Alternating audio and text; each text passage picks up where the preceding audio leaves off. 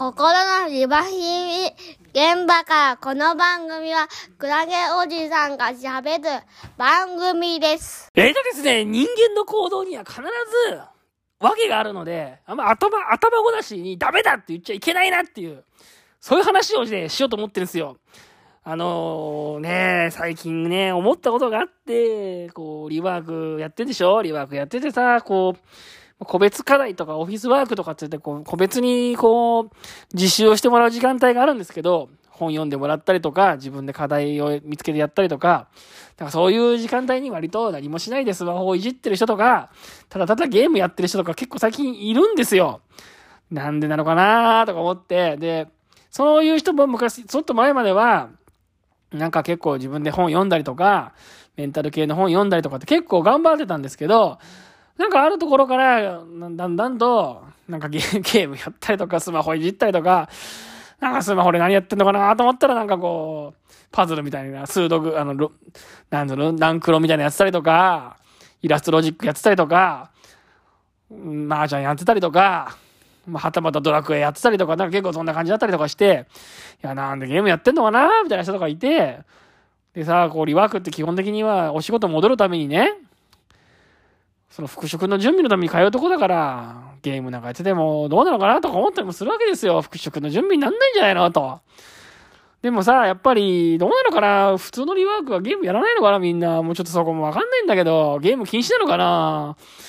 あんまりこう、とやかく、ゲーム禁止とか言うのも、どうかなとか、思ったりとかして、なんなのかなとかってよくスタッフと話するんですよ。なんでゲームやってんのかね？とか。でもね、やっぱ本人とか聞いてみると、なんでゲームやってんのとか聞いてみると、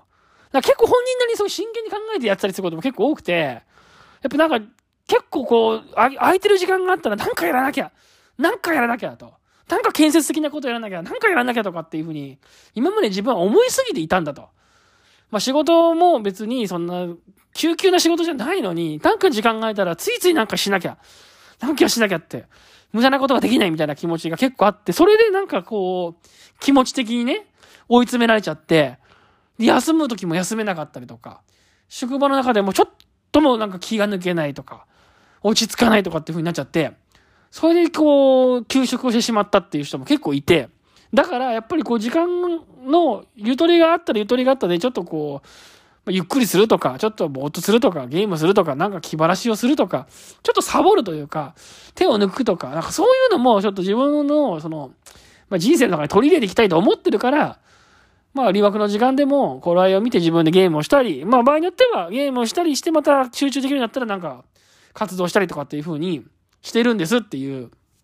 人とかがね、結構いたりして、まあなんかこう、聞いてみなきゃわかんないもんだなと思うわけです。そういうの、そういうの聞くと。あ、本人なりに、まあ、復職の準備としてこう、ゲームしたりとか、気を抜くとか手を抜くとか、あ、そういうのが大事だと思ってやってんだなとかって、まあ、聞いてみると聞いてみる、聞いてみるもんで、なんかそんな意見が上がったりとかして、まあ、なんだろう。まあ本人なりに一生懸命考えてやってんだな、なんてことを聞いて思うと、やっぱり人の行動ってやっぱなんだかんだで全て意味があるから、まあまあ頭ごなしにそれダメなんじゃないですかとか、どうなんですかとかって言わない方がいいのかななんて思ったりとかして、まずはなんでやってんですかとか、どういう意味があるんですかって聞く、聞くことが大事なのかななんていうふうにね、最近思いますね。まあ私の好きなというか、私の好きなというか私が最近読んだですね、えー作業療法士の先生の本にですね、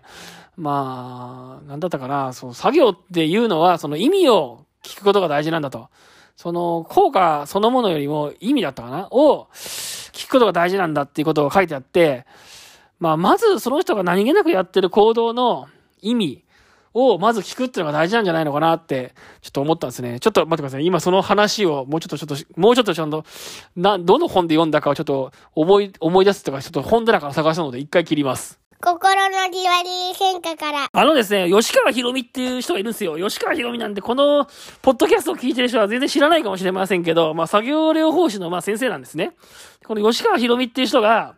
作業療法の話をしようっていうね、このもう作業療法士しか読まないようなね、マニアックな、作業療法士しか読まないような本を書いてるんですけど、どんだけ作業療法が好きなんだよって感じがしますけどね、こういう本を読むとね。理学療法の話をしようって本は大体出ないんですよ。作業療法士はなんだか作業療法について語りたがるからね。本当にこんなに作業療、作業作業とかって言ってるね、あの、なんつうの？自分のその、作業療法、こんな作業作業って言ってし、あの、資格者もいないと思うんですけどね、作業療法とは何なのかとか、作業とは何なのかとかってね、こんなね、なんかね、ことをね、うんちゃらかんちゃら言ってる職業はないと思うんですよ。看護師ってそんな看護看護とか言わないんじゃないかっていつも思うんですよね。看護師が看護看護看護とは何なのかとか言わないと思うし、医者だって医学医学医学とは何なのかとかね、語らないと思うんですよね。僕、僕そう思うんですよ。理学療法士だってそんな理学理学って 理学理学っていうのかな？わかんないけど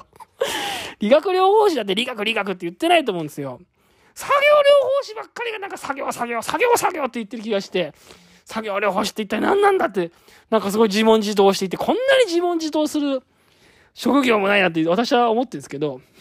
ちょっとその話は余談でした。それでね、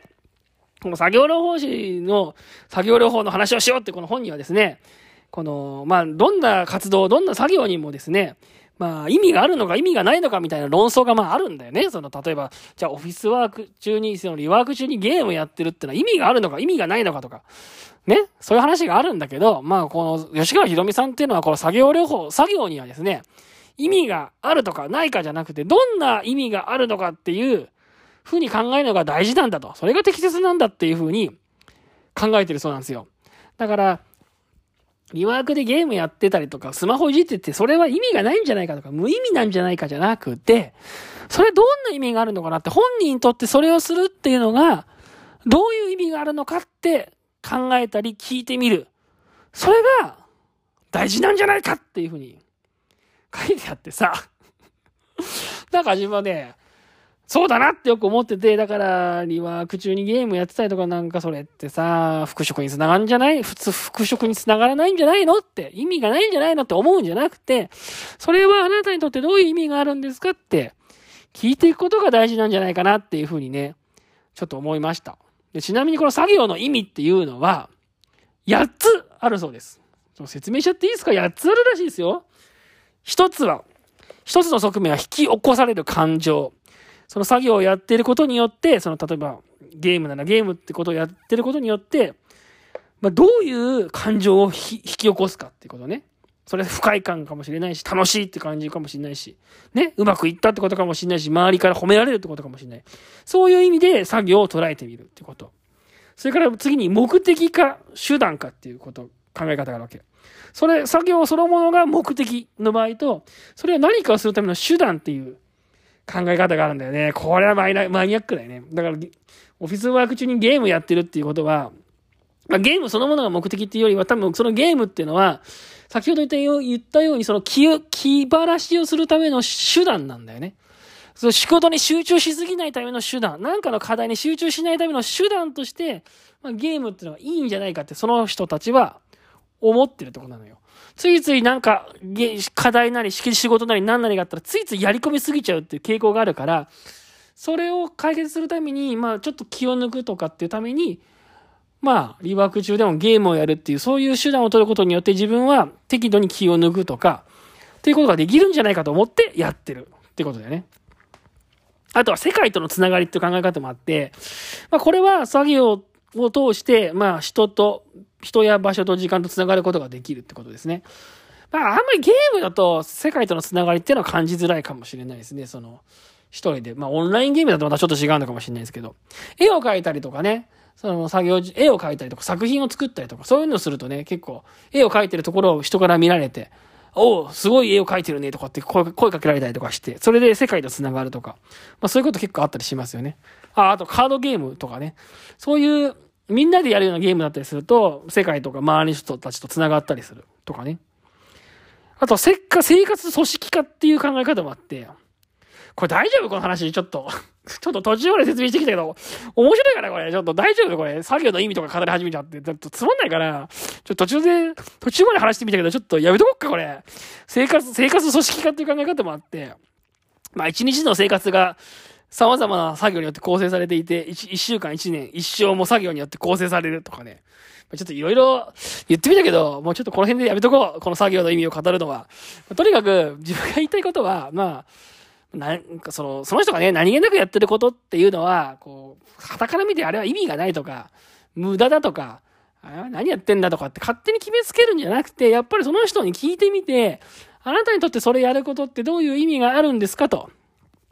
やっぱ確認してみると、やっぱ意外とその人なりに、なんか意味があってやってたりとか、すごい考え抜いた上にやってるっていうことは結構あるものなので、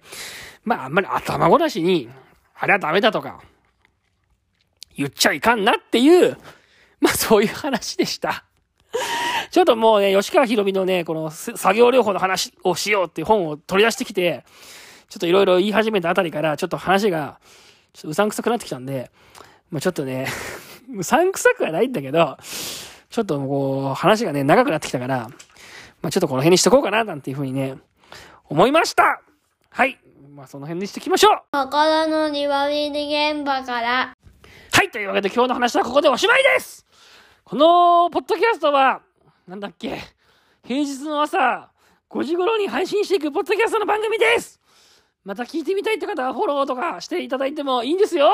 フォローしなくてもいいですけどね。はい。あとなんか言いたいことあったから、もう感想を求めないって決めてるからね、昨日も言いましたけど、感想を求めないから。まあまあそんな感じですよ。はい、また、まあ今日は、基本平日にやってますけど、平日、あの、週5で配信できるとは限りませんから、本当やる気ない時はピタッと止まりますからね、とにかく。あのそんな感じですよ。まあ、やりたい時に喋っていくっていうポッドキャストの番組ですんで、まあまた聞きたかったら聞いてください。というわけで、今日はどうもありがとうございました